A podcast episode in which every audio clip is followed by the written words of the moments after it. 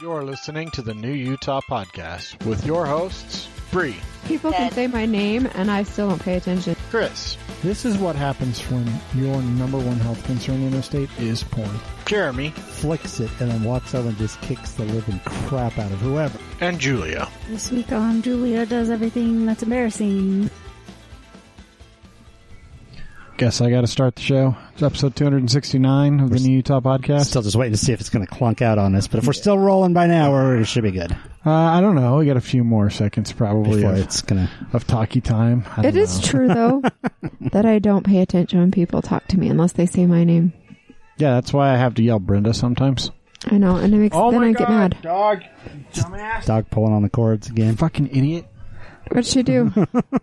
Unplugged something, knocked something over. She tried. She did not. she was not successful, but she was trying to get her bone. Yeah, I got it for her. She likes to put them in weird places. Like sometimes she'll put them on the the end table, like next to the couch, Yep. Just like right Set now, it she there. set it on the guest chair. or sometimes sometimes she'll just come and put it on your lap. It was so important that she had to get it from under my feet amongst cords to put it on the guest chair for our guest when, when he arrives. She's sharing, I guess. Sharing is caring. She wants him to get a, a bone up the butt. uh, anyway, yeah, t- 269 episodes of the New Utah Podcast. 269, we're doing fine. 270 uh, is coming up, and that's not really a mark of any sort. It's just a number. Sorry. I've It's been- an it's an even number. I like even numbers and numbers that are divisible by five. it's been a day and it's a weird day because it's not a day we normally record because my schedule's all messed up in a couple of weeks so we're having to do some finagling and Here, things. travel, we had to change around quite a few things the next couple of weeks. Yeah. Well, then the travel that we changed it for got changed to a different date. Yeah.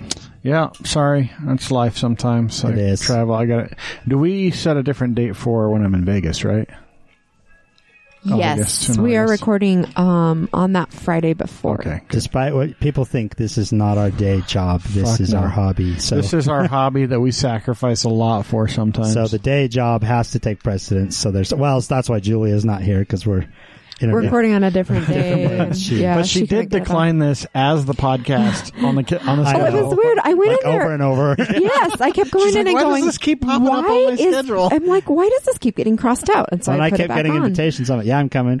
Twenty Yeah. minutes later, yeah, I'm coming. And I'm Okay, like, what still- the hell? So finally, I sent a message to all of you. Okay, who is declining? Well, it's me. Yeah, can you check which profile you're declining that on? Because you keep crossing it out on our calendar. That's kind of funny. Oh, whoops. Yeah.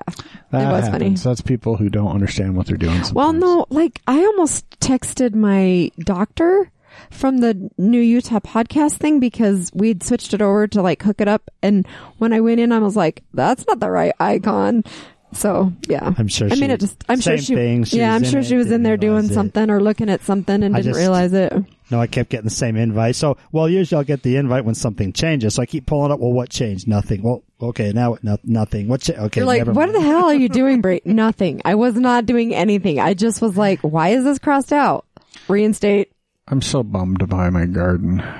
Yeah. Every time I look at it, I'm just disappointed. I want to just dig it all up and then just cover it with the tarp so no grass grows. So, like half of our squash in the front, it's gone. Yeah. It's just cooked. I mean, and I, we're Which just, what can you do? I'm just going to level it off and yeah, keep the weeds from growing. I'm just frustrated. the one because on the side. all by the, weeds driveway? keep coming back. No, the opposite side, the front yard, the, the big L-shaped Yeah. one. That's where I put all of my uh the little green. By the trees?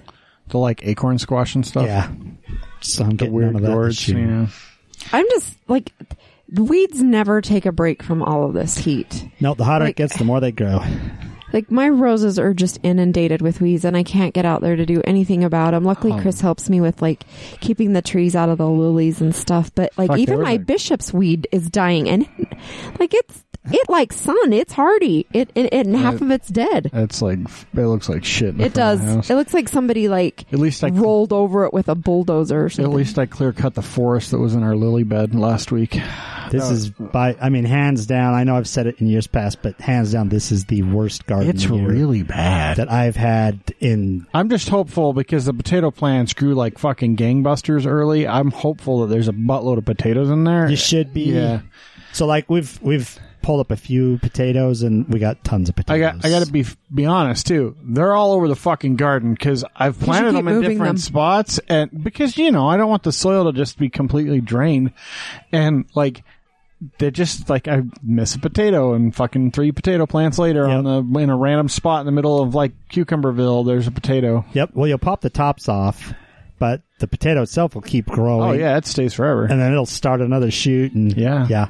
Well, so our compost has got like wild potatoes growing out of the compost. I bet. hey, speaking of uh, Wild potatoes. That should be the name of the Wild episode. potatoes. Speaking of wild potatoes in your compost, uh, you got some rat problem updates? So yes, so uh, Brighton came over with the the air rifle 22. So it is a 22, but it's air rifle Weird. with night vision on it. So we set up. In fact, it was last week, the night of the podcast. I go back home, uh, and he he got there just after I returned home. He set everything up. We turned off all of the outside lights because we got some motion sensors and Yeah. tho- those lights out by the pool. We turned everything off. He set up the night vision camera and we took out six rats in about 40 minutes. That's awesome. big ones too Yeah, those are big. because they, they assume it's dark that you can't see them. So what we had done is we put out some bread and a couple other things. Just a couple of That's fucking entrapment, dude. That is against the rules.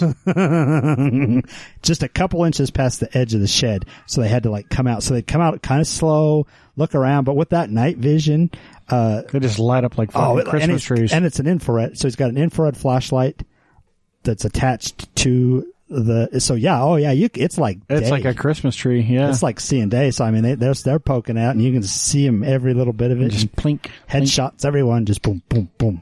Well, at least we know he's a good marksman. So he should be seeing as how he, he runs the range for the, for Oh, he does run the range. He does like fucking everything. I know. Well, so every a one-man National show. Guard unit has a handful of core full timers. So he is National Guard, but it's deceptive because when you think He's National active Guard, you think, oh, once a weekend or once a month. No, he's full time. Because he's he's active duty reserve. He's like full time active, duty. So he's on base.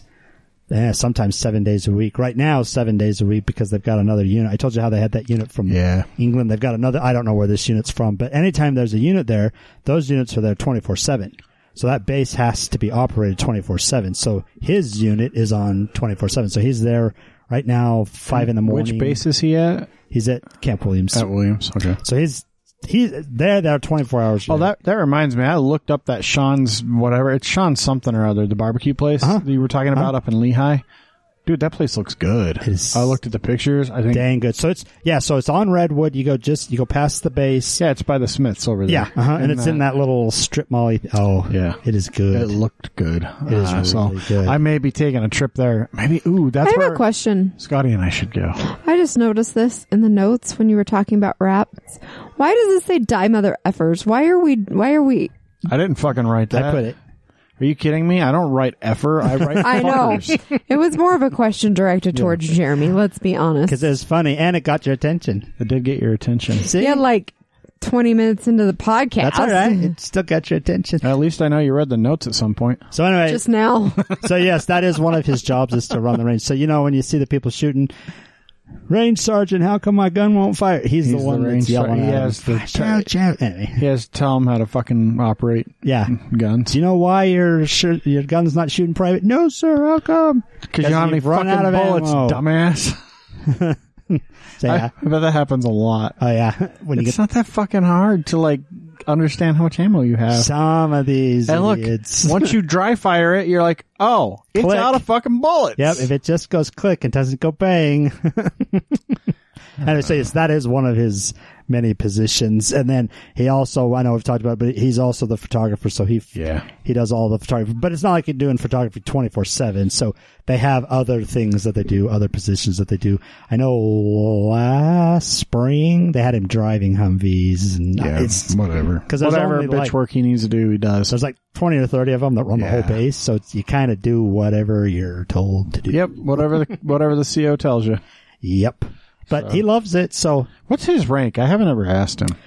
uh, Is he an Apparently E- Jeremy doesn't know either. I know he's not E6? quite a sergeant because of that class that they keep screwing him over on. So What- he's still like a he's still like a E two Uh-huh. he's not even an actual sergeant yet. Not yet. He's still like a corporal. hmm But I think he's doing sergeant work but it's that dumb class that they keep messing up that's holding him back from actually getting. Dude, that the, sucks. yeah, and he's been in seven years.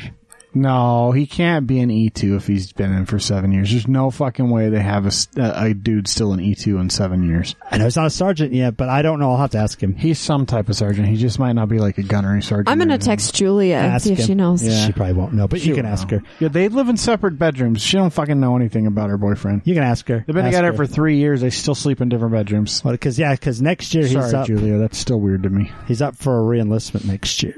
So next year will be his going into his eight. Is he gonna stick stick with it? I Talking think? about it. Go I mean- career. He might as well. It's this whole stupid class thing that keeps screwing him up. thing over. is, if you already put in seven years, you might as well put in the next thirteen and get you and damn retire. retirement. Yeah, yeah, that's where that's kind of what he's sad is. I've already put in yeah. You put in the time, you might as well retire. because Uh. I mean, because plus, I mean, being in the military that long, a lot of people don't think about this, but you do have really good opportunities coming out of the military. well, Oftentimes, the benefits though, like his medical, uh, education. That's Yeah, all. like I know stuff's that's why all he great. and Julia should get married, But and I'm- she'd have better benefits. I'm talking about private sector shit after the fact. Right. Like, like you, you end up getting so many contacts, uh, Right. through, through the military and through the civilian contracts with the military that a lot of people, when they're career military people and they retire, you know, if it's 20 years, if it's 30 years, they have cush fucking jobs walking right out of there that right. are, that are well, great. and then every year that he reenlists, his reenlistment bonus he gets a huge bonus goes for up. it. Yeah. Yeah.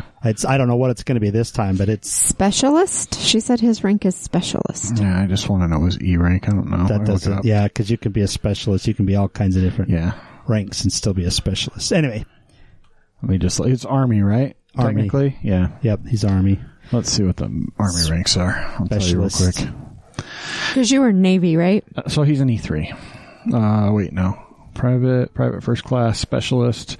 Oh, so a specialist is like a weird rank. It's not. I don't even think it's. it's oh, it's an E four. Okay, so that makes Okay, sense. so E four. yeah, that makes more sense. So like, if he's not even like, if he's not, because sergeant in the military, so corporal is also E four, so that's where he's at. But he's like a, so sergeant is at E6. So I know he doesn't have the sergeant rank because of the stupid class that he was supposed to go to, and then COVID break out and they canceled it, and then he was supposed to go last year, and there was some mess up, and so he's scheduled for Yeah. January. So as soon as he has the class, that's all he's waiting for for his next rank advancement, but he can't advance until he Until he takes the class, class. You were in the. You were going to go into the Navy, right? Yeah, but the E value is the same. I know. I'm just saying that's yeah, naval ranks are a little why. bit. Why did the? Why are the ranks different? different branches of the Yeah, but why? They're based off, so Navy is based off of the British Navy from the 16, 1700s.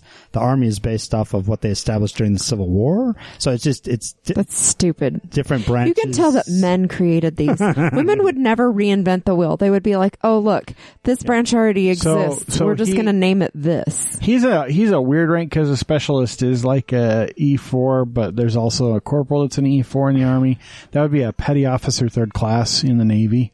Um, when I was going to enlist in the navy, I actually would have been paid at a E three, and by the time I got done with my training, I would have been an E five, which is a uh, petty, essentially the same sergeant rank that he's looking for. Right. Uh, out of my training, uh, and then of course I took the scholarship and went into officer training instead. So. Yep.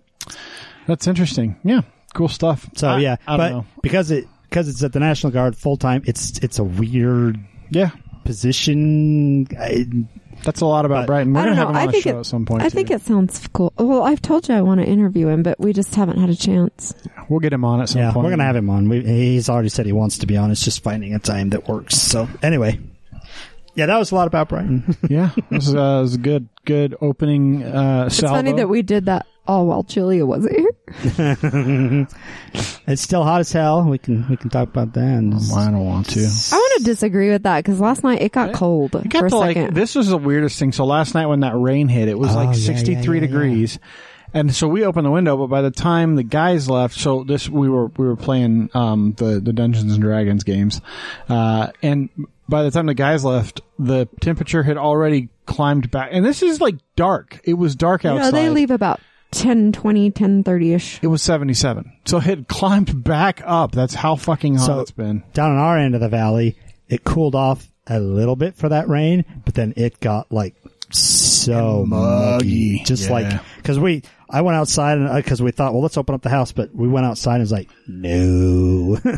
Yeah, yeah, it's uh, yeah, I don't. but we're right up there against Point of the Mountain, Yeah, so we get like in our barbecue. This is a fucking triple digit day of the month, right there of the of the week. oh yeah, Yeah, that's I can't wait for that. I will be getting in the pool. I think good. It's fucking hot. Got a new pump for it that pumps like five times what the other pump did. oh, so nice, nice. I don't think I ever got in this new one, the bigger one, The bigger one with the because windows. I think I was in the smaller one. Um, This one, before. so this, I mean, it's not a whole lot deeper, but it is probably six inches deeper, Oh, and it's bigger because eighteen feet. Yeah, I remember you having to dig out the extra. So, Yeah, you wouldn't think three inches all the way around, but good God, dude, I would kill for three inches extra. That all the way around. It was a lot. And yeah, everybody wants three inches. You should see the look on Bree's face right now, everyone. Well, joining us this episode is uh, Jeremy. You should introduce him. You're the one that knows him. Stephen Markinson. I I thought you just said it was Marginson. Marge, Marginson. Marge Close enough. I'll, My I'll boss be the one to calls watch me that. I'll be the one to watch Margison. that. So I Just fucking left out like four letters, dude. makes it more Stephen interesting. It's like Margie. gin, like the drink, you know? well, at least it was Jeremy this time, and not me fucking it up. There you go. So I've known him. I've known Stephen for I don't even know six, seven years, five years, something like that. Probably close to that, eh? So uh, Stephen worked used to work at the engineers firm uh, that I work with, uh, and he was actually assigned to be my I don't know what you would want to call it. like a client coordinator. So he was Liaison? thing. Like Jeremy didn't Yeah. need A much liaison. managing. So all of my Alexan- yeah, yeah, so yeah. so he Only in his work life and everything else, he needs lots of And then management. learning not to yell into the microphone. That's He's right. really He's not good at excited. that. so he managed all of my projects. So all of my projects went through him and then through the engineers. So we got to know each other fairly well uh, there for a few years. Uh, we should we should step back though and start at the beginning. Well, yeah, I just wanted you to very beginning. introduce him. There you so- go. There's our introduction. Yeah. Okay. so, what month were you born in? Oh, right. You guys do this. He's listened to some shows. yeah, yeah, yeah. September, December. December, What part? Of, Christmas baby? the holidays. what part of what part of the month? First part of the month. So the 22nd. So you Oh, were a Christmas Christmas baby. Yep, Or New Year's exactly. baby. Christmas There or could New right Year's? in be, that, man. right in that spacing there. Right? Like right when the drinks are flowing and people are happy. Like You were a so your holiday parents are drinkers, so you might have. Oh, been a mis- yeah. you might have been a mistake, is what you're saying. I probably, actually, I am a mistake. 110%. well, this is generally how you know you're a mistake as a child. Uh, if you have older brothers and sisters that are 10 plus years older, you're probably the mistake. Oh yeah, for sure. And that's like most of my family is, you know, older and then there's like that belt of just like 25 to 30ish year olds right now and you know, we're all mistakes. but that's like the bond that we have as cousins. So, uh, so where were you born? I was born in where was I born? Where was it? Springfield, Massachusetts. Oh, So I- cool. yeah, so I moved around heaps when I was a kid. Like I was in Springfield, I went to Ohio, I was in Texas, I was in New Hampshire. Rhode Island was like the developmental years, you know, like maybe like fifth grade to probably like junior year of high school. And then I was in Arizona and now I'm here in Utah. So, why all the moving? I have no idea. Like, My dad just got canned and like rehired a, a bunch of times, I guess. Just job, Like, just yeah. job moving around the country. What'd your dad do for a living? Oh, dude, like business Grifter. stuff. Couldn't even tell you. Rifter. Fucking Didn't you just try and That's assign like that two to our weeks in last a row. Yeah, you, your parents were grifters. Because usually, like when people move around that much, it's usually like military. Yeah, exactly. But you're naming a bunch of places that don't really have military bases. No, there isn't. In like Grapevine, Texas, just like random places too. Like Uh, I don't know. I don't know really how it happened, but so uh, Rhode Island, right? Like developmental years and stuff, and then Arizona, and then I wouldn't be in Utah if it wasn't for that move. So like, so, wh- what brought you to Utah? Was it college that brought you here? yeah. So I went to the U. Uh, I went. I think I got here in 2012. I want to say, and then. I think my dad showed me like a uh, like a video of just a rail jam, just like people like snowboarding shit on campus, and without even stepping foot in the state, like not even looking at the university, I was like, I'm going here. Like this place looks rad. So, did you did you learn to ski? Because you were up in the Northeast quite a bit. Did you learn to ski and snowboard up there? yeah, so I think I've been skiing. I think the first time my mom likes to quote was like three years old or something like that. So then I came out here, saw that like rail jam or whatever my dad showed me, and I knew of like Park City from the East Coast, like all the videos coming out of Park City and stuff. So I was like, all right, like we got to go out there. Like that's obviously where it is. So let, let me ask you, how does the snow here compare to the shitty ice in the east? There's no snow on the on the East Coast. It's all ice, it's right? nothing. Yeah, racing's good, but like who races? but cross country skiing. There's cross country skiing. Exactly. There's a bunch of that up in uh, up in Summit County. Oh yeah, they do that. Oh yeah, a bunch. But it's actually like unbelievable. Every part of skiing on the West Coast, especially in Utah, is infinitely times better than on the East. It's just warmer. Snow's infinitely times better. It's just like the people are better. There's no The like peaks are better. everything about it. Was it was who makes those shitty ski movies every year? And they're the same movie every single year. What, what is his oh, name? I know what you're talking about because I have an insured that that films some of them. Uh, and I remember when I was at the U like a long time ago, they'd show them at the U, and because we were students, we got it free. And I remember watching them a couple of years, and I'm like, this is the same thing. and it's the snowboard ski movies, and yeah, I can't think of what the name of it Mostly is, they're but I all the do have same. an insured that And It's the just guy- dudes filming themselves snowboarding. it's yeah, Yeah. but there's a main guy, No, yeah, Warren Miller? they're- yeah. Warren Miller. Is it a Warren Miller film? I don't know. So I, it, anyway, it's it, it's the same damn movie every year, and like everybody gets all excited because being up at the U when I was there, you know, Oh, oh, the new movie's coming out. I think if you're into it, it doesn't look the same. and I'm watching it Right. like I don't get it. Dude. Like no, It's- like honestly, like it's like watching surf like I movies. see certain cars and they all kind of like there's a like I can identify some things, but like uh, for me, like it, it's it's kind of just a car. But then you've got the guy that's like, no, that's the six cylinder, blah blah blah. You know, Well, that's a 57, not a 56. You can tell because the tail light Yeah. has fucking It's that. the little wingtip on it. So, so that means it's that. the The, the 57. ski videos are that. Did you look it up? What is it? no, I don't fucking Oh, know. I thought you were looking. Anyway, it really doesn't No, he's just making shit up, just like I did. So it's, it's probably one of those that you get, that Oh you yeah, saw. if, yeah, one hundred percent. anyway, But if you know it, you look at it and you're like, oh, that dude's improved from last year, or So, that's a new guy. or- If you're following it super hard and you're like really deep in the scene, then like for sure, there's so many tiny like tiny details that like I don't really pick up on it up anymore. But like when I was at the U, that was the big thing. Like Friday night, especially like fall coming around, people are getting like antsy for winter, and we're just like boozing, go to the ski film. I was gonna say we boozed. There was no. Yeah, ski there's the only yeah, there's the only that's There was the only the Dollar why we go. Theater at Sugar House. Uh, that was get drunk and go to the theater. that's not even a dollar theater anymore. I know it's not. but it- that's what we would do. We'd get drunk and go to the Dollar Theater, or we'd go have a kegger, hundred dudes and one keg. Okay. From uh, Evanston, Wyoming, because you can't buy those here. Yeah, Yeah, well, Chris is kind I'm of from he's kind of Wyoming. from Wyoming. He was born in Texas, but he grew up in Wyoming. So Yeah, so kegger in Wyoming is like six to seven kegs. kegs. up in the mountains. A party has a keg.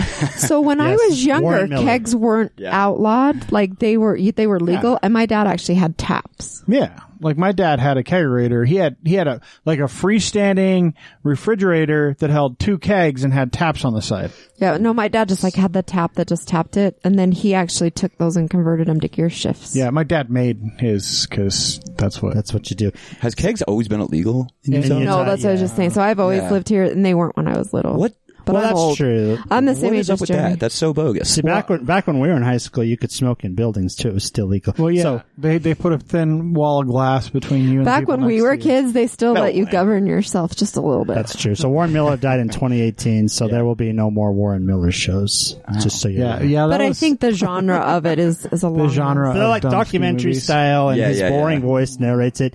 And here we see Paul going down the mountain. like in the early 70s or whenever like he started doing it i bet it was like crazy but like nowadays there's so many different like ski production stuff it's like Yeah, all you gotta all do stuff's kind of subpar is just go to go to any ski or skate shop. Like go up to like uh, Milo Sports. They fucking have them playing twenty four seven. They got a whole library of them. You can just go grab one. or YouTube. Yeah, Or yeah, YouTube. or YouTube. That's where all the free. videos are. People fucking hook GoPros up to themselves and just go down the mountain. yep. There's a little girl on TikTok that's like two, and she's like skis, and the dad's like, "Now remember how to stop."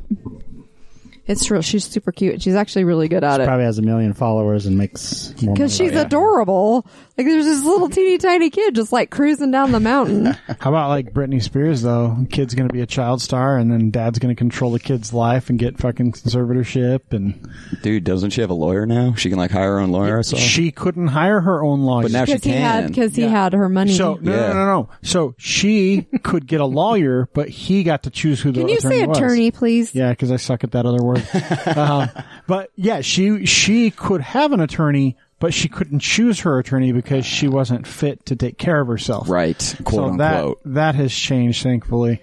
And like the first appeal, like went nowhere. The judges were like, "No, I'm sorry, that's not going to happen." So now there's like free Britney protests again. Free Britney. They did one here. She wasn't even she wasn't even asking to not have someone be the conservator. She just doesn't want her dad. She just it. wants her fucking dad out of the picture, which I think is a good idea. Of course. But that probably won't happen. There's a whole bunch of shit there. Yeah.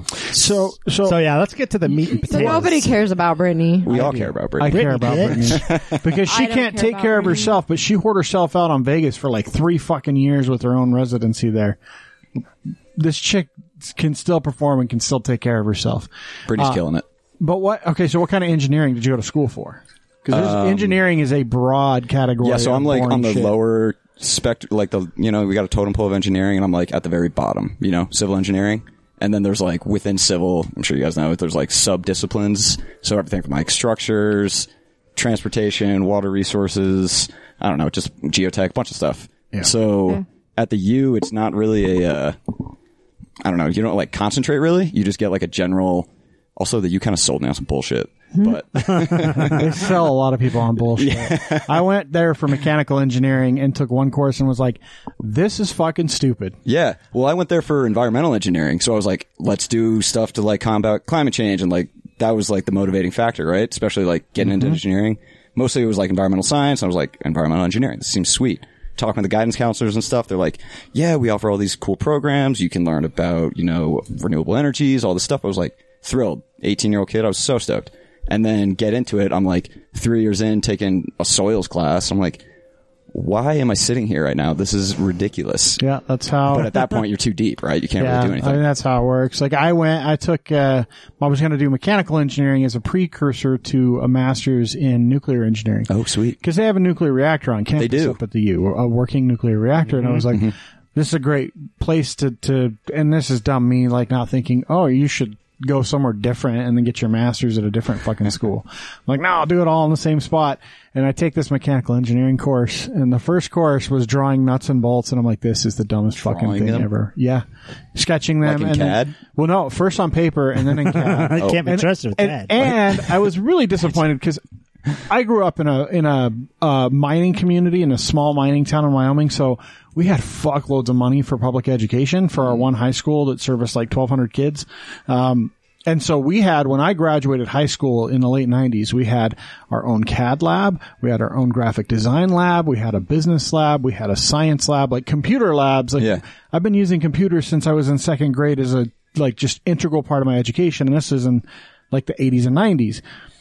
And I go to the U, and I'm in this engineering course, and we go to one of the engineering labs, and, and the, the professors were like, "Yeah, you're not going to be able to get a computer that can run these CAD programs."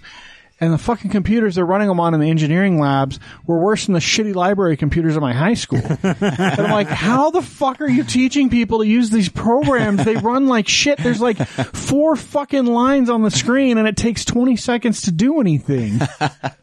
now I know that's just AutoCAD, but Oh, AutoCAD crashes on me every single day of my life. program is so fucking ha- hairy. Chris is Chris is Jeremy's IT person. So yeah, Jeremy probably needs an IT person. I yeah. do. He well, definitely does. Jeremy prints Jeremy prints D and D stuff for Chris, That's and the Chris trade-off. does his Yeah, IT. the trade off is I get Nice, that's pretty plotter sick. plotter sized prints of maps so that we can play Nice. our nerdy game.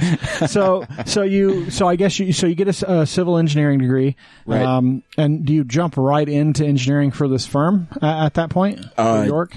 That's a great question. So I interned with them and is where I met Jeremy. So I think I jumped on with them like when I was like 21 maybe or something like that. And I was working with them for like about a year and a half, I'd want to say. And then I was just like, you know, it was primarily a structural firm. That really wasn't my interests at the time. So I was like, you know, we're not going to, or taking the senior year like off. We're not working. We're just concentrating strictly on like environmental quote unquote engineering that the U offered, water resource stuff, like you know stuff to make the planet a bit greener. And so I took like that year off, and then graduation's coming along. You know, loans to pay. Starting to freak out. Yeah. So I think the old boss texted me or something that they needed a hand. So I was like, yeah, I'll just jump right back in. Um, and at the time when I first joined him, I had like raging hair. And then on the second turnaround, I like tightened it up a little bit. so I was just a totally different person, way more respectable. That's why Jeremy and I kind of worked together a bit more. When I had like shoulder length hair, I bet Kelby wouldn't have uh, given me that at all. Jeremy wouldn't have cared. Well, I wouldn't care, but yeah, that's nice. So it, I mean, Jer- so Jeremy asked you on the show, um, not because you're an engineer at the firm. What? Although that's knows cool. you, and that's that's kind of cool. But civil engineering is really fucking boring. I'm sorry. Hey, I insure think it's a lot of civil engineers. I, am and not. And I insurance is kinda cool. boring too. Okay, but that It can be cool. but civil engineering is not exactly like mind blowing No, stuff. not at all. um, you know, environmental engineering is not really that mind blowing either. It's it's some of the other shit that you can do in that. Some of the That field. some of the like more specialized stuff it actually gets to be really cool, and you're like, there's somebody that does that. Yeah, basically, environmental engineers work for the big oil companies so they can lie about shit that they're doing. Is what I got out of environmental. I well, I think I talked about this, but I learned that there's actually a degree and a specialty for people that go to like national parks and stuff and look at the roads and decide mm-hmm. like why the cracks are forming and when they need to be replaced. I could do that. And he gets to like live in a trailer and take his wife and drive around to national parks and get paid for it. Yep. what? So How do I get that? This gig? is the I'm thing totally, about That's he's- He's amazing. about ready to retire. This is the thing about me get his engineering degrees. All engineering somewhat related, and honestly, your degree doesn't fucking matter once No. you're in the door. Not at all. Like, Absolutely none of it it's- matters. And that's that's not just engineering degrees. That's every The fucking degree degree. gets you in That's the why I door. can give you a sold on some stuff. Unless it's unless it's a a uh, postgraduate degree, a master's or a doctorate of some sort, it doesn't matter. yeah, The for degree sure. gets you in the door. You don't know Jack the first day. No, though. of course no, not. None no, you don't know Jack the first couple of years. It's true. anyway, so, but what? Jer- I mean, Jeremy, you can. I, I, I mean, I Okay, don't know the whole story. Yeah. So. so we'd been working together for I don't know, a year and a half, two years, or Yeah. something like that. That you'd buy, and and you had actually told me, hey, uh, my last day is in like two weeks, and I'm like, oh, really? What's what's going on? Are you you going to another firm? And he's like, of twenty twenty. of 2019. 2019. 2019. And it's like, no, I'm actually uh, selling everything I've got, and I'm going to take a trip. And I'm Yeah. like, what? So I'll let you take over from there. Yeah, yeah. So I reached out to Jeremy and just like kind of those other clients that I've helped coordinate. And I think, I don't even know what really sparked it, but yeah, I told Jeremy, I was like, Hey, I'm taking off for, I don't really know how long. And it was kind of a result of just so many different things. I thought it was like 25 at the time. It was a result of, I don't know, I've been working for a couple years, so I was just like hating what I was doing. The work that I was doing was great, but it wasn't something that I was like super interested in. So, combination of you know loathing where I was at professionally, uh, a relationship that wasn't going anywhere, and just like being in Salt Lake and you know just Utah. I was here for eight years or something at the time, or maybe seven years before I took off, and I was getting super jaded towards it. I was like. Why the hell am I still in Utah? Like this place sucks. like I don't know what is good about this place. So I was just like hating everything about you know big existential, mid, not midlife, quarter life Yeah, crisis. say you were having the a mid, you were say. having a midlife crisis really Yeah. fucking early, dude. big existential I mean, crisis. a lot. The, where you're at though, like age wise, that's not unlike what happens with a lot of people. I mean, like you, like the Why Amish. marriages fall apart when you get married too young. Yeah, Yeah, 'cause seriously. you grow so much. Like we talk about this on the show frequently. But like kids, when they leave the house, like and they go to college and they're out on their own, they change so much in not only the four years that they're in school if they're going to college for for a bachelor's, Mm-hmm. but also just being out beyond that. Like you're somewhat like the school is like on rails, right? It's Yeah. being on your own, but you still have some rails that you're following. Mm-hmm. And then once school's over, it's like fuck, you're out in the open. Like you better hope you know how to drive a car in the middle of a fucking field or you're walking. yeah, and it was like pretty terrifying, you know. Yeah, and and for a lot and for a lot of people, that's when they go.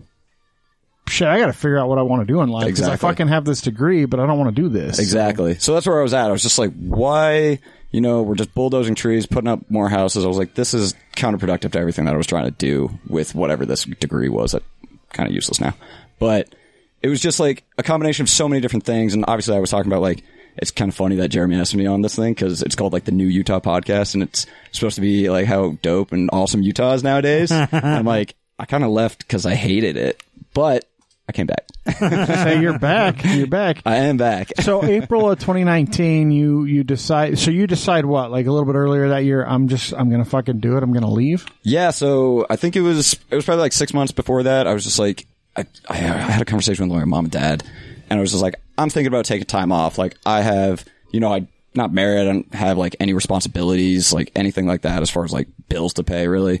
And I was like, I got money in the bank. I'm 25, no kids. Why am I still just like here, just like doing the same boring, monotonous stuff, like 40 hours a week?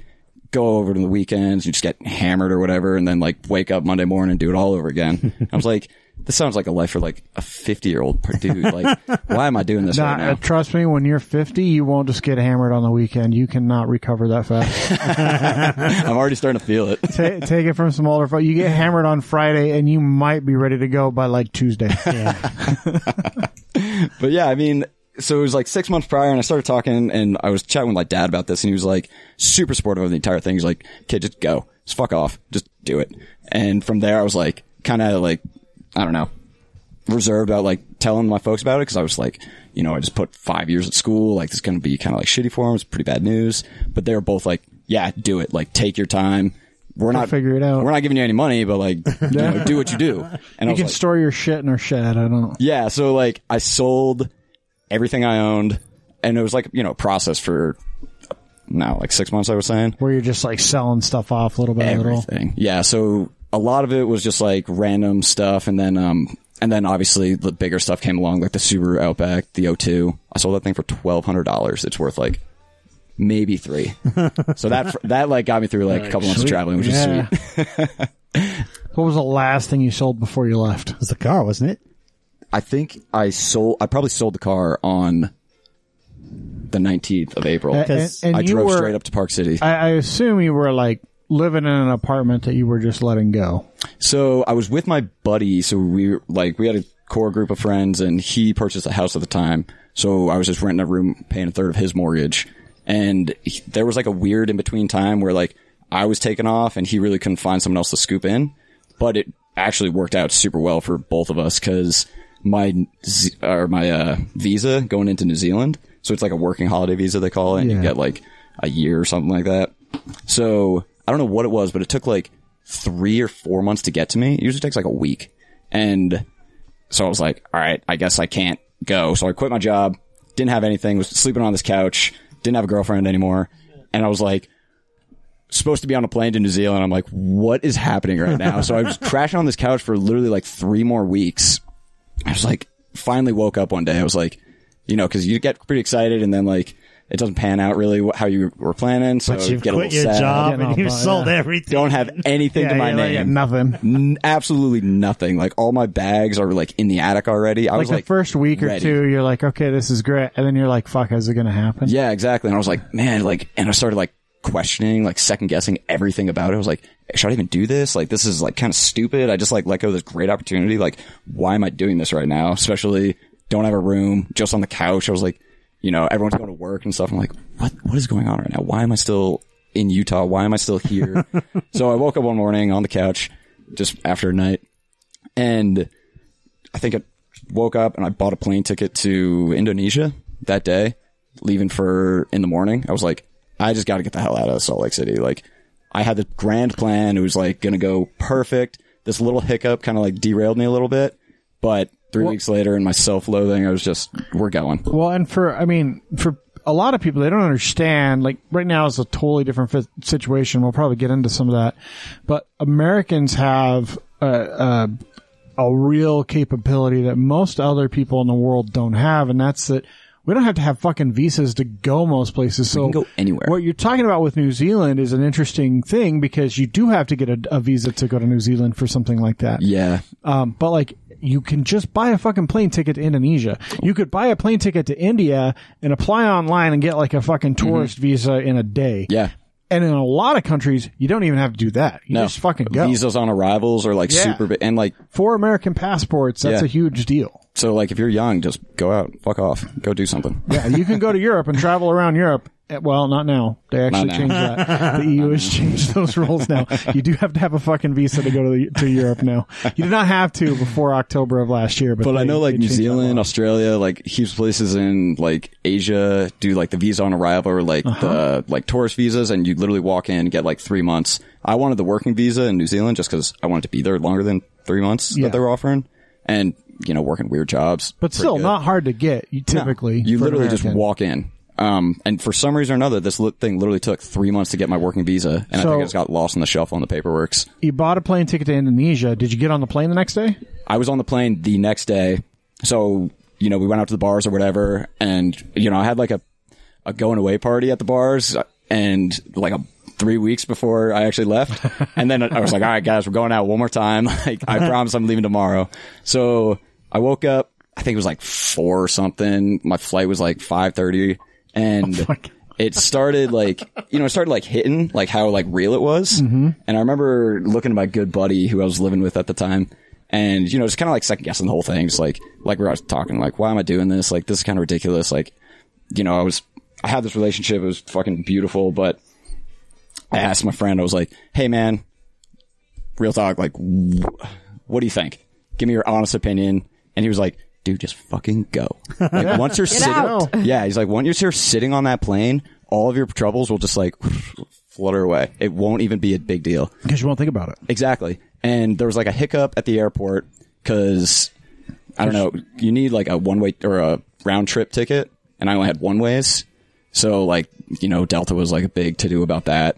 Ended up getting on the flight and literally the second I sat down, Barrett's voice was just like, all of the troubles. I was like amped again. I was like, all right, now this is why we're doing the things. So, so where in Indonesia did you go? Because Indonesia, if you don't know, go look it up on a fucking map. It's like a million islands in It's got like 40,000 Yeah, it's islands. fucking It's huge. huge. It's massive. And there's a lot of people, and sometimes there's a tsunami that wipes out like 200,000 people on a single island. That Dude, or just like literally levels islands Yeah. entirely. And some of the islands are vanishing because of global warming, but that's a whole Mm-hmm. other story. So where did you go in Indonesia? So I flew into Jakarta, which is the capital. Well, not anymore. They actually changed. they just changed it. because Jakarta's going underwater. the island, yeah, the island that Jakarta's on is, Yeah. is sinking. be- Um, well, it's not sinking. It's just Yeah, the island overtaken. doesn't sink. There's the ocean is getting deeper because The of ocean is covering it. I think it's like ice caps are North. Java or something, and yeah, that's just going under. Yeah. so they So moved the stupid. they moved the capital.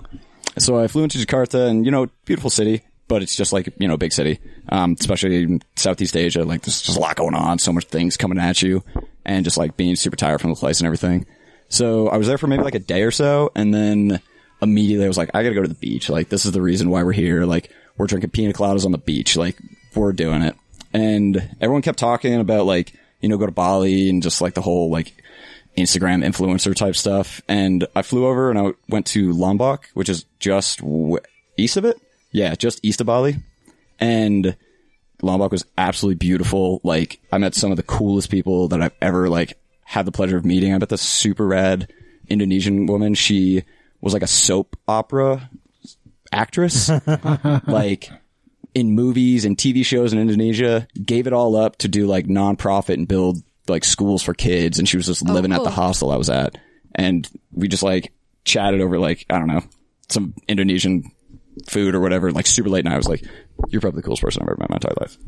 And so from there, I was in Lombok and there was like three islands off the sides, like Gili Air, Gili T, Gili Meno, hung out there, did the, uh, ah, what's the name of that volcano? Rinjani. Mount Rinjani is like on Lombok, did that hike. Unbelievable. Greatest sunset I think I've ever seen in my entire life. And then did this cool, like, kind of like backpacker cruise thing, you know, where you're just like hopping around between islands and just like drinking every night. and that's kind of like a, it was like a one way trip to another island, like Flores, I think it was called. And by that, I think I was in Indonesia for about like three year, three weeks ish. Um, and then I got the notification that my New Zealand visa was like good. So again, first thing I did, book a flight, next day, flew out of Bali and I was like, all right, we're finally going to New Zealand. Like, this is the reason why I was going. We're going to go ski. Like, I was paying for an apartment there when I was in Indonesia, just kind of like fucking around, wasting time. And so, like, all my roommates were like hitting me up and they're like, what are you guys, like, what are you doing? I'm like, dude, I'm in Indonesia. Indonesia. They won't let me, like, go to New Zealand yet, but it's cool. I'll be there soon. Don't you worry. And yeah, finally made it to New Zealand and, Where in New Zealand did you go? oh, everywhere. Uh, Because it's like really two islands, right? Because Auckland's like on one island, and then the rest of it, the mountainous parts, on another. Yeah. So there's like the North and the South Island, and I was in. So I did to go ski actually because I think it was like 2018, 19 winter in Salt Lake was like banging. It was so good.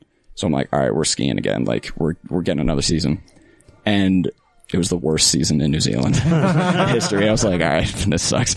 But I was in uh, Wanaka on the South Island for about like four months or so, and you know I had a couple roommates, actually a few roommates, and they were all super rad people.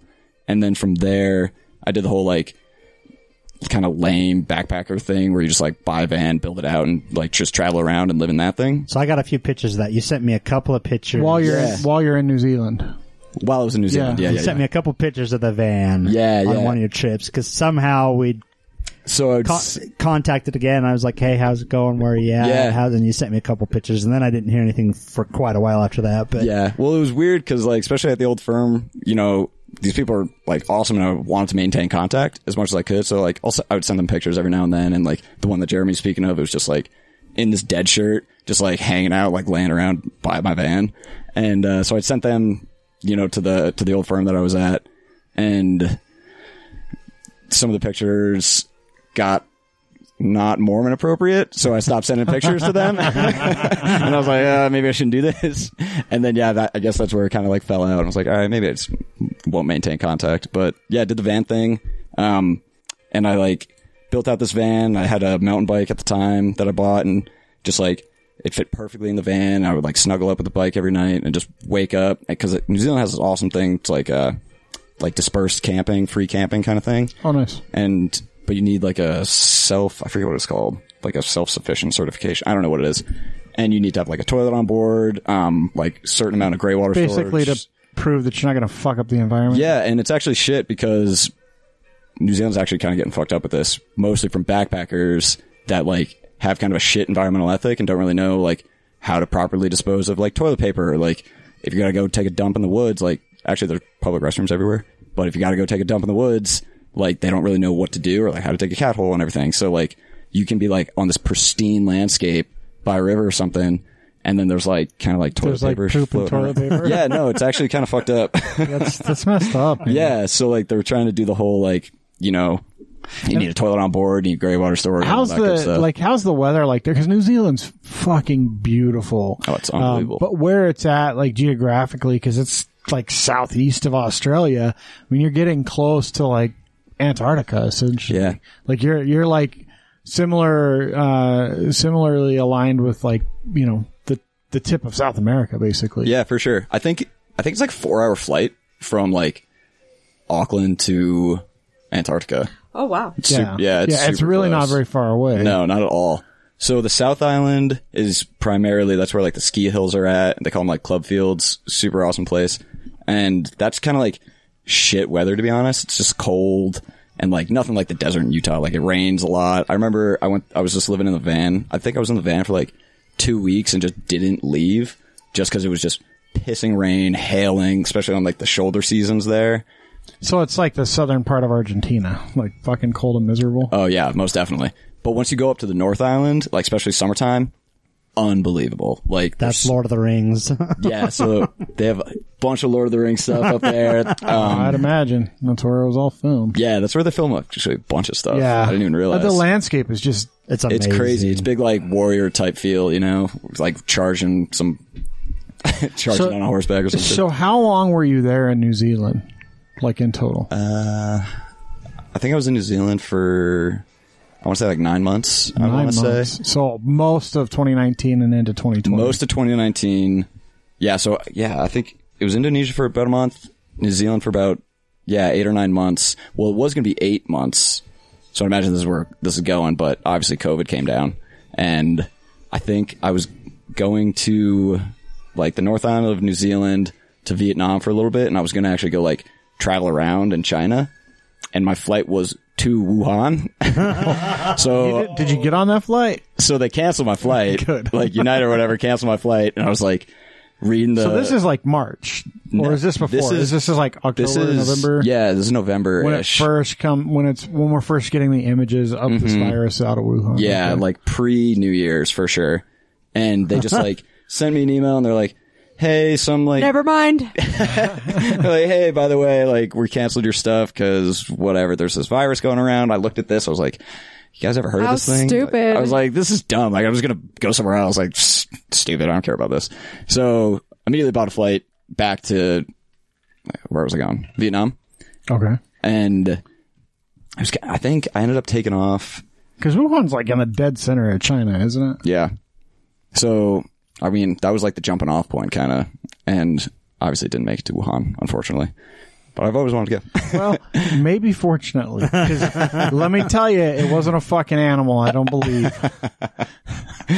but I think so. I was on the North Island of Indonesia, or excuse me, uh, New Zealand when, you know, the flight got canceled and then like I got a new one like a month later.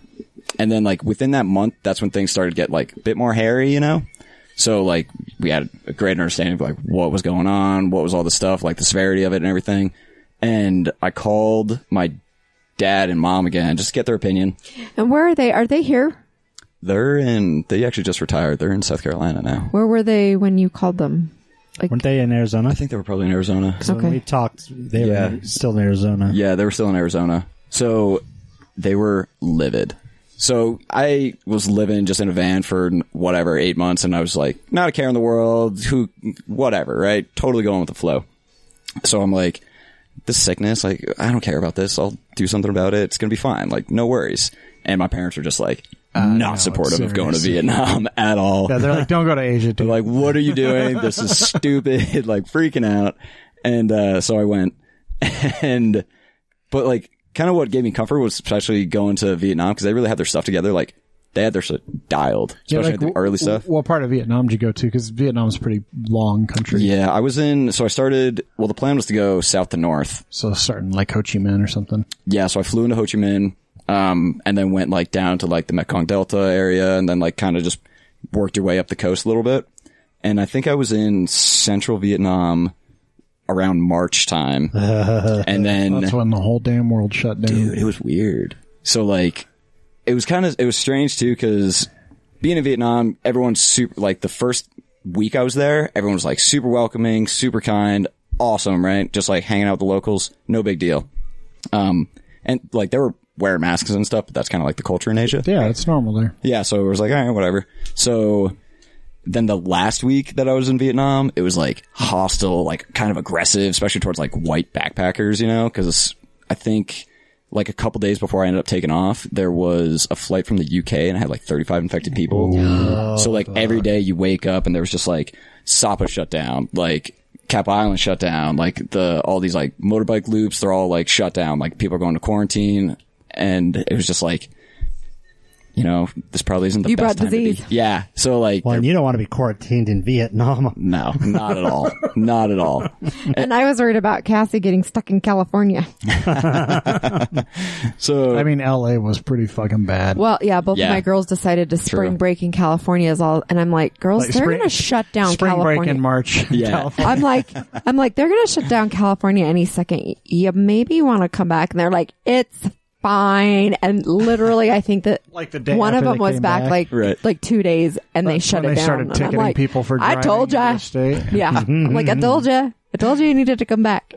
But yeah, I mean, I felt like it was weird too because like I was getting everything from the news and like my parents would call me just still freaking out about the whole thing. But like, I would have been freaking out. oh yeah, my mom was not thrilled about it. So, but it was weird, especially because like being there, it didn't really seem like anything that was really different until like that last week I was there. Then I woke up. The hospital next to me had like two cases or whatever. So I like woke up at like uh-huh. super early to just like heaps of ambulances, people in like full hazmat suits, like quarantining this hostel. And I was like, all right, I gotta get the hell out of here. And then like that day I flew into like Hue or whatever and then like Japan and back home. Well, back to South Carolina. So you flew. So you went from Japan or Vietnam to Japan just to catch a flight back to America. Yeah. So yeah, I mean, So when did you get back into the states? probably like mid to end of March, I'd want to say. Okay, so you flew back before like all the air travel and shit mm-hmm. got shut down everywhere. So I'd met Kind of people, barely too. made yeah, it. you barely. Yeah, made it. exactly. Well, I met a really good friend of mine in New Zealand that was traveling in, you know, around Southeast Asia at the same time. And she was in Thailand at the time. And I texted her, I was like, yo, I'm getting out of here. Like, you know, do what you do, I guess. Like, we're not going to meet in, cause we had plans to meet up and whatever. And she's like, no, I think I'm going to hang around. Like, I'm on this super cool, like, island or like this super cool Bay Area. Like, people are mellow. It's not even a big deal. So I got back and it was cake for me, right? Like, you don't have to wear a mask or anything on the plane. And like, customs were super easy. No one grilled me. You didn't have to go into quarantine for Nothing like that. And Because that was that was like, Right on the cusp. yeah, well, I mean, that was like because I literally remember just before it. I was supposed to go to HIMSS in March of last year, and Mm-hmm. HIMSS, if for those of you that don't know, it's the the big Health information health inf- management, something, something. it's it's the big healthcare IT uh, conference. Like Right. Forty thousand healthcare IT professionals, physicians, heads of hospitals, Wasn't heads the of president supposed to be there? heads Yeah, of yeah, Trump. Trump was Really? going to speak. Like th- this is a huge conference. It's like forty thousand plus attendees, plus all the vendors, which are also attendees usually. Uh, it's a really big conference, and leading up to it, there was a bunch of back and forth uh, from the conference to everyone. Like, are we going to have it? Are we not going to have it? And up until the week of, so Yep. the conference Really? started on a Sunday on Friday, they said we're not doing it because the week prior, all of the really big vendors were pulling out and all of the really big hospital systems were pulling out. They're So, like, we can't send our doctors over there. IBM, yeah, for real. AT&T, like Stryker, GE, they were all like, no, we're not going to send anyone. We're not going to build our booth. And all the big hospital systems were like, we'll send a PA. We're not sending any of our physicians because it's a healthcare conference. Like you don't want all those people. And so on Friday, they send a message out to everyone. Conference is canceled. We'll work on dealing with like the hotel refunds and the blocks and blah, blah, blah. And that's when the airlines got hit with like, mm-hmm. oh, everyone's flights are getting canceled because of COVID. Mm-hmm. And yeah, like you Yeah. had to like shut down. I know, like it was like a week after I got back. Then I was seeing on the news just like lines for like hours and hours and hours through customs because they were just like grilling people super hard. Like, where, Where you you been? What are you doing? I like my customs agent. Granted, they're like not super kind, but anytime I've come back to America, but like they were pretty mellow. Like, Yeah, if you travel, Yeah, I was just like- entry. yeah, I was like, hey, I was in New Zealand and I just got back from Vietnam. And they're like, all right, cool, whatever. I was Yeah. like, literally Well, a week later. I mean, because like then, right then, like in March. So if you go back to what happened, you know, in October when we first started getting news of the coronavirus, the news was very sketchy. It was only basically what China was giving us, which I equate the coronavirus outbreak to um, Chernobyl in a lot of sense. So you have a, a similar state where you have a very government controlled uh, everything. It's a communist state in China, uh, and you you know with Chernobyl, the fucking Russians denied that Chernobyl was going on. It's just snow, people. It's not ash. Well, it wasn't. I mean, it was a couple months before the European agencies next door in other countries were like, no, there something crazy happened, and Russia finally had to admit, yeah, it melted down. Hmm. They didn't talk about how severe it was. Like that stuff's all come out over the you know the many years since then. But I think it was maybe a, a similar situation. This thing comes out, and China doesn't want to admit how hmm. fucking bad it really is. And I think what really triggered people was, I want to say it was in December, the images came out of them building the field hospital where they had like, fuck, I don't know. I was like a hundred cranes. Yeah. Working at the same time to put up this temporary field hospital. 24/7, Wuhan. like cranking yeah, them out. They built it in a fucking week or a week and a half or something like that. you don't build that for something minor. Yeah. I mean, and of course it's China. Like, there's no way the U.S. could have fucking done something like that. that No, fast. because they just tell people this is what you're going to do. But but in in China, you know, I think that was what really triggered people, and they're like, okay, this is actually serious, regardless of what fucking numbers they're giving us. Mm-hmm. Clearly, there's a problem here, right? And so that's when everyone starts to kind of like, oh, but we didn't have any cases outside well, of the China. thing is, is we we're also in the middle of a flu season, yeah. so you know, Well, we didn't have, we didn't know what we were looking for necessarily, and we didn't have any cases outside of China yet. And then Italy got hit. And, and for people that don't know, Italy is full of Chinese people. Like, uh, I- Italy has a really big Chinese immigrant population, and so uh, that's probably how Italy got hit so hard. So they were the first like other industrialized nation that actually you know gives a shit about telling people that got hit really hard, and that's why like their hospitals were so overrun. Like they literally made people stay in their houses because their hospitals they didn't have places to put people. And this brought is, Italy to its knees. yeah, I mean, this is like February, March, and I think that's when the whole world went, holy fuck, this Yeah. is serious. This is like crazy pandemic level bullshit that we really need to pay attention to that like, we got to figure this out. And that's when they start grilling people like, where have you been? Yeah. Have you been in contact with people? Like, Well, the, like, I mean, yeah, around the same time, whatever, March or so, that's when, you know, the beginning of Vietnam was unbelievable, but like I was saying, that eh, at the end, that's when locals would like grill at you, like yell at you to chuck your masks on, or just like, you know, there was like a lot of kind of hostility and just like, not hatred, but lack of a better word, you know? And I just like decided myself, I was like, this is probably not the best time to like travel and like, not even for COVID or anything, but just like, everywhere else I've been, all the locals are pretty amazing people. Like everyone's super kind, super nice. Like no one really is like out. Well, you know, I have a different perspective, but no one was ever like trying to take advantage of me or anything like that. And the last whatever week or so I was there, it was just like a lot of aggression. Like it's like this probably is just going to give me a jaded view of Fear. Vietnam. Like Yeah. I'm just going to leave. Like I wanted to go into northern northern Vietnam, check out the mountains and everything, but I was like, I, I can just come back. Like Some other time. yeah, like this is probably not. It's gonna Little leave did you know. taste. yeah. I know, right? I'm trying to get out still. So, so you came back, uh, and But you mentioned your friend. So did she get? So, oh yeah, my friend, she ended up coming back. So I, so I was with my folks, and maybe like a couple weeks later, a few weeks later, she texted me that like Thailand was getting pretty like blown up, and you know the little oasis that she was in got hit, and like people were starting to freak out. Kind of similar experience, like kind of aggression towards white backpackers, and she was like, "All right, yeah, I'm kind of I'm out," and it ended up taking her like you know, like two days of travel with like all the layovers and everything that she had to go. And she was in customs for like five hours, I want to say. wow. And then she had to quarantine. Well, the thing is, like when you're in customs for five hours, you're not just sitting in a room by yourself. You're standing in line. You're standing in line with fucking 300 of your closest friends Yeah. that's growing bigger, And it's- real close to each other while they grill you about where you've been Perfect super spreader event. after sitting on a fucking airplane for God knows how long, Right. With all those people with recirculated air. Yeah. And there was a lot of, it was actually interesting too, especially like hearing the kind of like backpacker mentality behind it. Cause we were all just like, this is not going to be a thing. It's going to blow over. Media's hyping it up, blah, blah, blah. And another one of my friends that, so New Zealand actually did a super awesome thing where they extended everyone's visa like a year and then I think another year. So I still have buddies that I met, you know, from Canada that are still there on their like one year visa two or three years later. And I think one of my, fr- I was texting my, one of my friends who's German and she was saying that around the same time she took off from New Zealand when I left from Vietnam and she, I guess the German military like sent these like military planes and it evac like 35,000 Germans out like back home. And They're like, nope, you're not here anymore. yeah, and she was like, all right, that's when I knew it was like getting serious. Yeah. Well, I mean, like, well, and, and here in the States, like I, I've told the story, I have a guy that was working for us from India, uh, Sanjeet, and we were in the process of renewing his visa when all this started happening. And we had to, basically had to go back to the consulate in India to get a visa. So he was planning a trip to just go back and visit. Well, and as COVID started to happen, India shut its air down. It Yeah. shut everything down. You could not get in the country. Even goods could not get into the country. They completely locked it down.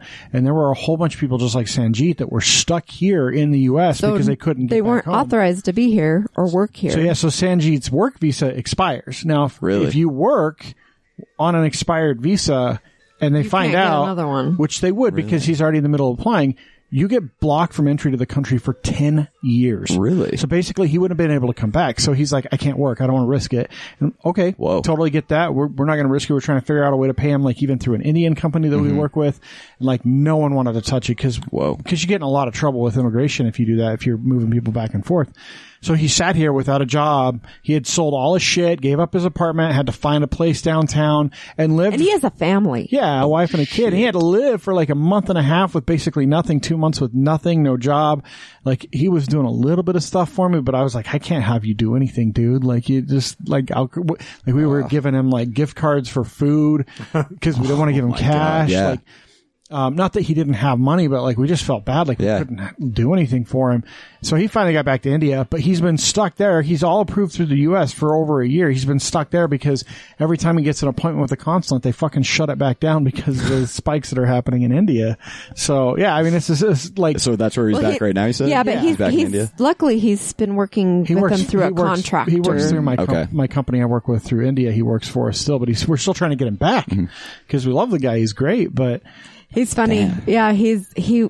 So Chris does like team building stuff, and he and we did this this like Lego thing where Chris and I put together like a Lego project, Uh-huh. and one person looked at it and then told the other person how to build it, and you had like extra pieces. Whoa. And oh, that was that was really hard for him, but it it like brings. It teaches you communication the, skills. like there's a communication breakdown and why sometimes y- you tell someone something and you get it back and you're like What?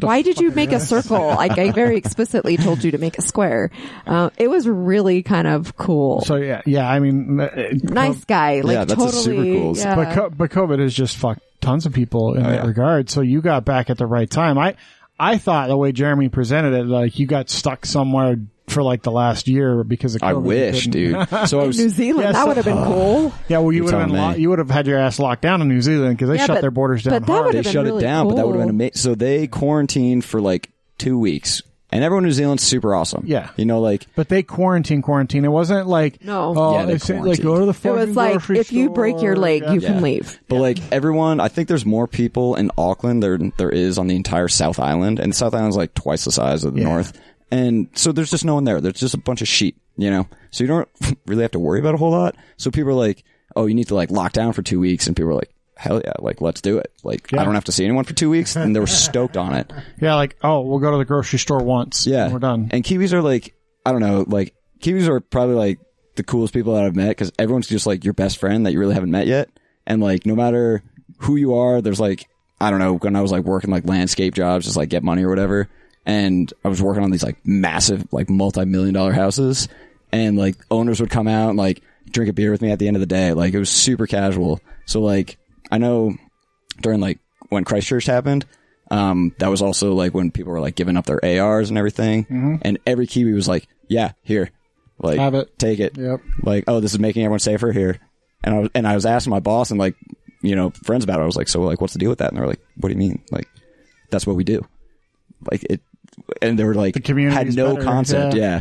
absolutely zero concept of like all the bullshit that we were we would have to deal with. They also don't have more guns than people. Exactly. That's a problem. So that's have, what, yeah. so. it's hard to say give up all your guns when like there's 330 million people here. There's probably 400 million plus guns in Yeah, this country, exactly. like in private citizens' hands. Uh, so, so you got back to the U.S. Uh, you said South Carolina with your your parents, I assume. Um, what'd you do after that? Like, how how did you get back to Utah? Like, what are you doing now? Dude, I lived with. I don't know if you guys have lived with your folks after moving out. Nope. Uh, I did for like a week with my mom before Yeah, we how'd moved that into go? this house, and it's not fun. no, my kids won't move back. Like Jeremy's kids are like constantly at his house, and my kids are like, "We love you, and We'll we'll, come come, visit visit, for you for dinners." holidays." Like my daughter's gonna come over tonight because his birthday's this weekend because we're celebrating it tomorrow, and mm-hmm. she's like, "I'll stay the night Yeah.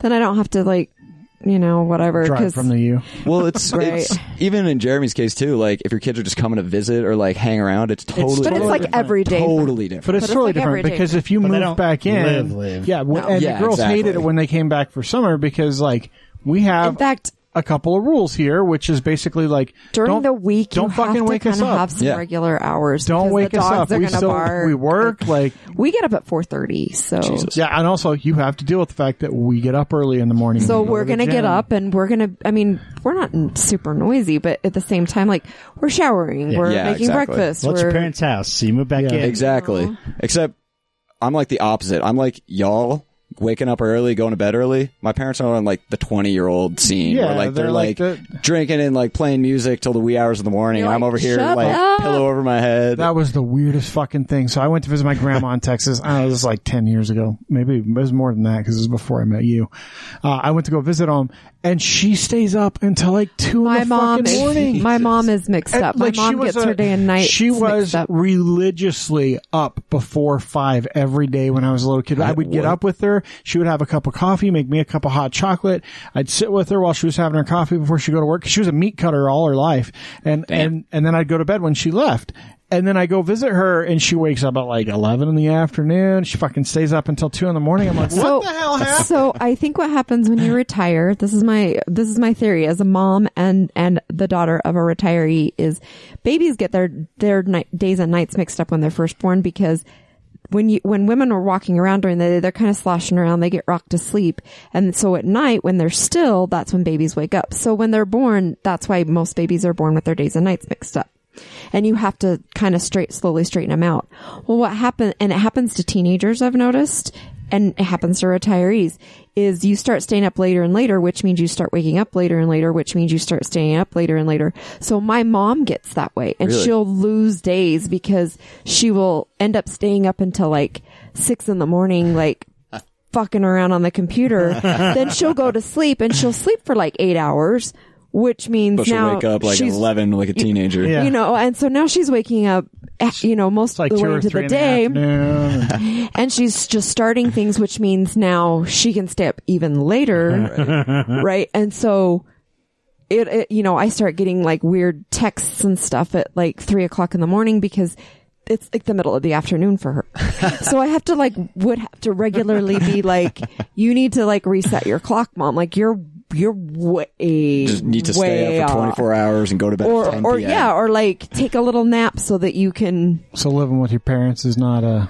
Dude, it's it was rough, man. I mean, it was fine. Like I was super appreciative. Like it was because I literally had nothing. Yeah, 'cause you don't have anything. Absolutely jack shit. Like I didn't have any money to my name because I spent it all. I didn't really work all that much when I was traveling. Spent all my money. Like Well, then you bought expensive last minute tickets back to the U.S. Exactly. So like that was like over a couple grand or something, just like bouncing around. And so they were kind enough to just like, you know, put me up for a couple months, especially during quarantine. Cause like I really left. They gave me a call and they were like, you know, still freaking out. So I was like, all right, COVID's next door. Well, things are shut gonna- down. You're not finding a job. like- exactly. The government's paying people to not look for jobs. Exactly. Except for not you And I because got you the- haven't worked in a year. I got a the stimulus check and I was like, oh, thank God. Oh. Needed Yeah, but this. no unemployment because you quit all your job and Right. you hadn't been working for a couple years. And my mom, so yeah, and they were like, dude, just do unemployment. I was like, I haven't been working. Like, I can't just like, you can't file for I was like, it. no way they would allow that. Like, hell no. no, no state will let you file if you haven't been working. Yeah. But I mean, it was like they're, so I don't know if I mentioned, but they're retired. So they went to South Carolina and they did the whole like, you know, golf course community type thing, mm-hmm. like big golfers. And like, so I was like golfing a bunch with my folks and my mom and like, It's just like the Golden Girls. yeah, it was actually, it's it just more extended vacation. yeah. so like when I wasn't feeling like a like 14 year old child, right, I was going golfing, which was pretty good. So then you're like a 64 year old man, Yeah, exactly. I was just bouncing between the absolute which is what I just said. Teenagers and old people. They're the same. so yeah, I mean, so I was with there and we were like on Hilton Head, um, if big retirement community. And I think, so I was with them for like three months, maybe I want to say. And then that's when I just woke up one day, kind of like similar thing where I was like, before I left, kind of like got complacent, you know? I was like, same thing happened when I was in South Carolina. Get complacent, kind of looking for jobs. Figured that's kind of the path that I need to get back down. Money, need all this stuff. And then I woke up. I was like, I need to get the hell out of South Carolina. Like this is insane. Like I gotta go. So like financed a truck or whatever and just drove out here. And cause I was like, maybe we should drive instead of fly, all this stuff. I was like, I have no plan. I'm just getting to Utah. I don't care. Like, I got that couch. I know, like, my buddy will put me up. I got a lot of contacts. Like, this has been home for eight years. Like, I'm going to Utah. This is what we're doing. And the drive out was unbelievable. You know, stopped in a lot of places and, you know, like Nashville was beautiful, but like COVID so kind of different. And finally got out here. It was, I drove in on like Sunday, right? I set up an interview for the firm I'm at now. Got in on Sunday, crashed on the couch, woke up in the morning, took a shower, and within 12 hours or whatever, I was in a suit ready for this interview after not wearing shoes for three months. I'm like, what is, and I was just looking at myself in the mirror. I was like, I could just go. I could just leave again. I, what am I doing? like, I gotta get out of here. And, but no, like, ended up obviously getting the, getting the gig and everything. And I've been in Utah about a year now. I think it's almost to the day, actually. So are you like now that you've had that experience and you're you know you're back to doing an engineering job? Like, has your outlook changed at all? Like, is what you want to do more in sight? Do you have a you know a, a goal to get somewhere there now, I think, oof, I don't know. or are you just more at peace with what you're doing? I think that's probably it. So the whole like existential crisis a couple years ago, like that feeling, I'm not really ever going to lose, and especially like picking up that kind of travel bug. So before I took off, I was in uh, Thailand a couple times, in Cambodia, and just like you know outskirts. Um, so that kind of like you know travel bug's really not going anywhere. But I think like the direction that I'd like to be taking, kind of like my life, is incorporating a lot of travel and just like meeting people that way. So if I could like somehow do a professional ass job while I'm like actively like out and about, you know, then that'd be ideal for me. It's a hell of a way to support that kind of lifestyle. Yeah. So I need a van. I need, Hashtag van life. right? I- just like every influencer. So dumb. but yeah, I mean, I don't know if I really have like, so like people like go on these things and I was, when I was like trying to fluff my resume up a little bit, it was like, why do people go on gap years? Blah, blah, blah. And it was all these like good reasons and like all the stuff that you're supposed to learn and like how like connected you're supposed to be with yourself and like find your identity and all this, you know, bogus Bullshit, stuff. yeah. yeah. And I was reading it. I was like, yeah, you know, like thinking I was identifying with that stuff. And now like I'm a year into it. I'm kind of the same person, you know? Like, there's not really much of a difference between like 25 year old me and like two years later me. So, but the only thing that's like really changed is kind of like, I just love meeting new people. And like, that's now huge. So now that's what I like really want my life to be like revolved around and like listen to stories. Cause like everyone's super dope. And I kind of like learned that. But when I was, you know, before leaving, I had kind of like a jaded idea of like people. I feel like you need to work for a non, a not for profit company of some sort. That'd be dope. You Like, could do I some feel like I environmental. feel like they really like get get out there. They're with the community. They're talking to people. So if I could incorporate like, so if I could go to like Cameroon or something and like design a well or whatever and live in a village, Just get involved with those those places that send people, you know, to go build shit and then just go to Yeah. those places. like uh like the doctors without engineers yeah, without like kind of deal. like my former sister in law went somewhere after she graduated, and then um, my former. I mean, I guess she's still my niece because her her mom's the only one that still talks to me, but um, she went and did something similar and so like there's all of those places that could Right. use an you know an Yeah, engineer join and the then you could just be like I just need to go out there and look at the soil real quick. yeah, I just need to go hang around and get lost in the I woods for a couple classes. weeks. Or you could just get that did, but we or did you it. could get that job that that engineer does where he just goes and looks at asphalt and it's like, yeah, this needs to be replaced and then this needs to be shored up because this is the reason why it's cracking and That's a crack. You can tell by the way it is. So, I got one more question for you, Stephen. Please. Uh, what is the most interesting or unique thing that you've discovered about Utah since you know you've spent quite a bit of time here? Ooh. So, should be prepared. You've listened to some. I you've know, been, you've right? been, you're complete- well traveled, and, I completely forgot this question. So, so I don't know. Everyone really comes out to Utah, at least if you're not Mormon, you come out to Utah for like the skiing or the snowboarding or the outdoor rec and, you know, just outside the desert or whatever it is. And that's definitely like the reason why I came out here. And I remember driving down 80 when I was first getting back on that Sunday I just kind of had like a sigh of relief, like seeing the Oquirrhs. I was like, like I'm home. Hell yes. Like this is amazing. But now that I like it that you mentioned the Oquirrhs. well, you're driving into Salt I know, from but I mean, it's just obviously the Wasatch Front is way more beautiful. People just don't talk about our mountains. I No. mean, people don't think about the fact that right now you're sitting on a bench, just Well, not the most popular bench. Yeah, it's also a mine. So Not out here. Oh, it's that way. Oh, it's over there. That way. you can see it from space. The pictures are cool. but I mean, to your point, so I, I'm thinking definitely, you know, that was the reason kind of like why I wanted to come back, especially, you know, driving cross country. I was like, yeah, I'm going back to skiing. I'm going back to what I know. And after being here for a while, or I guess a year now, it's, I'm not really like, I still love that stuff, but what I think is most cool, and I'm speaking mostly to like Salt Lake City because I don't really venture outside of downtown. And what I think is like the coolest thing about downtown or just like the metro area is if you're like strange or like weird or like on the outside at all of like the typical like Utah norm, like if you're like queer or anything like that, and you live in Utah, you live in Salt Lake City. So if you live in Salt Lake City, you meet unbelievable people, the coolest people, and like everyone's kind of got this amazing counterculture. And They're like a family. yeah, and it's a huge counterculture to like typical like Mormonism, Utah that we all like have just been.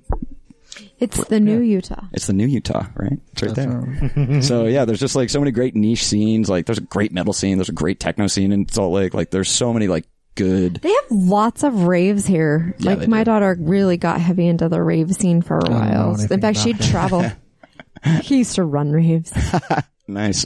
Why why'd you leave the game? I got old. Got old.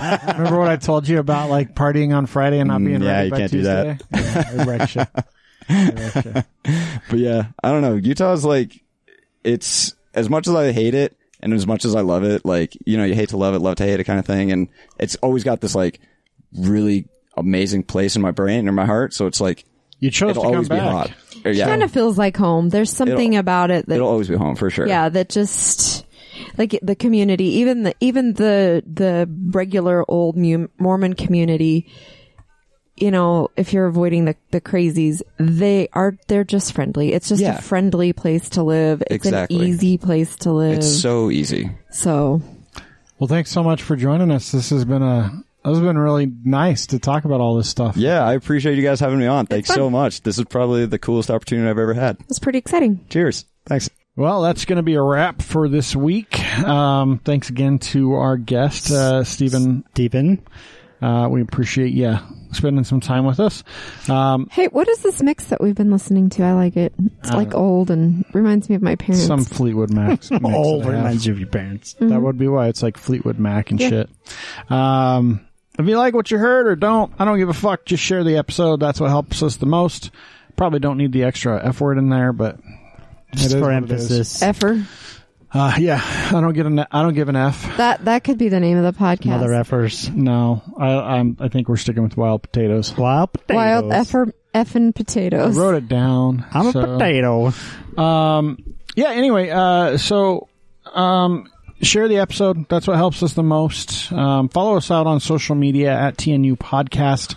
Um, lots of good stuff there. Uh, now that we have people that actually give a shit and pay attention, um, instead of the three of us, meaning Julia. Our Instagram is pretty active. Yeah. Um, you do most of our Twitters, right? Most of the Twitters, I try. Yeah. Our Facebook, we all see it. Um, I don't think we really post much other than myself for the episodes because there's not a lot of engagement on Facebook, if I'm being honest. So we just, it's there. But you can go follow us at TNU Podcast. What I really recommend though is going out to our website, thenewutah.com. There's lots of cool stuff there. Except for not last week's blog because I I haven't written it yet. Sorry. Well, it might be there by the time they listen to this. Um, Maybe it should be. The, the blogs, uh, if I write it. some of them are timely, some of them are not, Bree. Uh, I'm sorry. I usually write mine same day and usually have it the next day. And the only reason it doesn't go up is because you don't post it. But I was I was done last I'm- week. I'm and I've been man. I've been busy this Well, it week. just spreads them out so that we're not posting everything on the same day. no, though, I, I publish them on different days which is good. So which is good. yeah, but but I usually have mine right ready and I did I It's all right. Regardless of that, there are tons of other blog articles for you to go check out. Literally um, hundreds. Yeah, I mean, 269. no 267. No, because there's even more. There's probably, I would guess, Oh, yeah, there's that's probably true. at least a hundred other posts that are more specific to Right. things like, you know, the one things that our guests choose or like the, the infamous Utahns, the historic, historically significant places, which by the way, that's next week's episode, 270. Uh, we'll be talking about, um, This is the uh, place. this is the place. This is the uh, place. which we is decided since it's near Pioneer Day we'd do 24th. appropriate yeah, for the 24th. So uh, we'll be we'll be doing that. Uh, oh, that does remind me, the 24th is coming up. Um, so um, Don't do fireworks, assholes. yeah, just because you skipped on the fourth doesn't mean do them three weeks later. It's still fucking dry as hell. We're still in a massive drought. We still don't want to light fires. So this weekend, uh, if you're listening to this on time, don't fucking light off fireworks. Just don't. Go see whatever dumbass show the cities are showing because they'll actually do it. It's on Saturday, so they'll actually have the fireworks displays on the day this time. um, anyway, enjoy yourself. You guys have a uh, have a good week. Mother effers.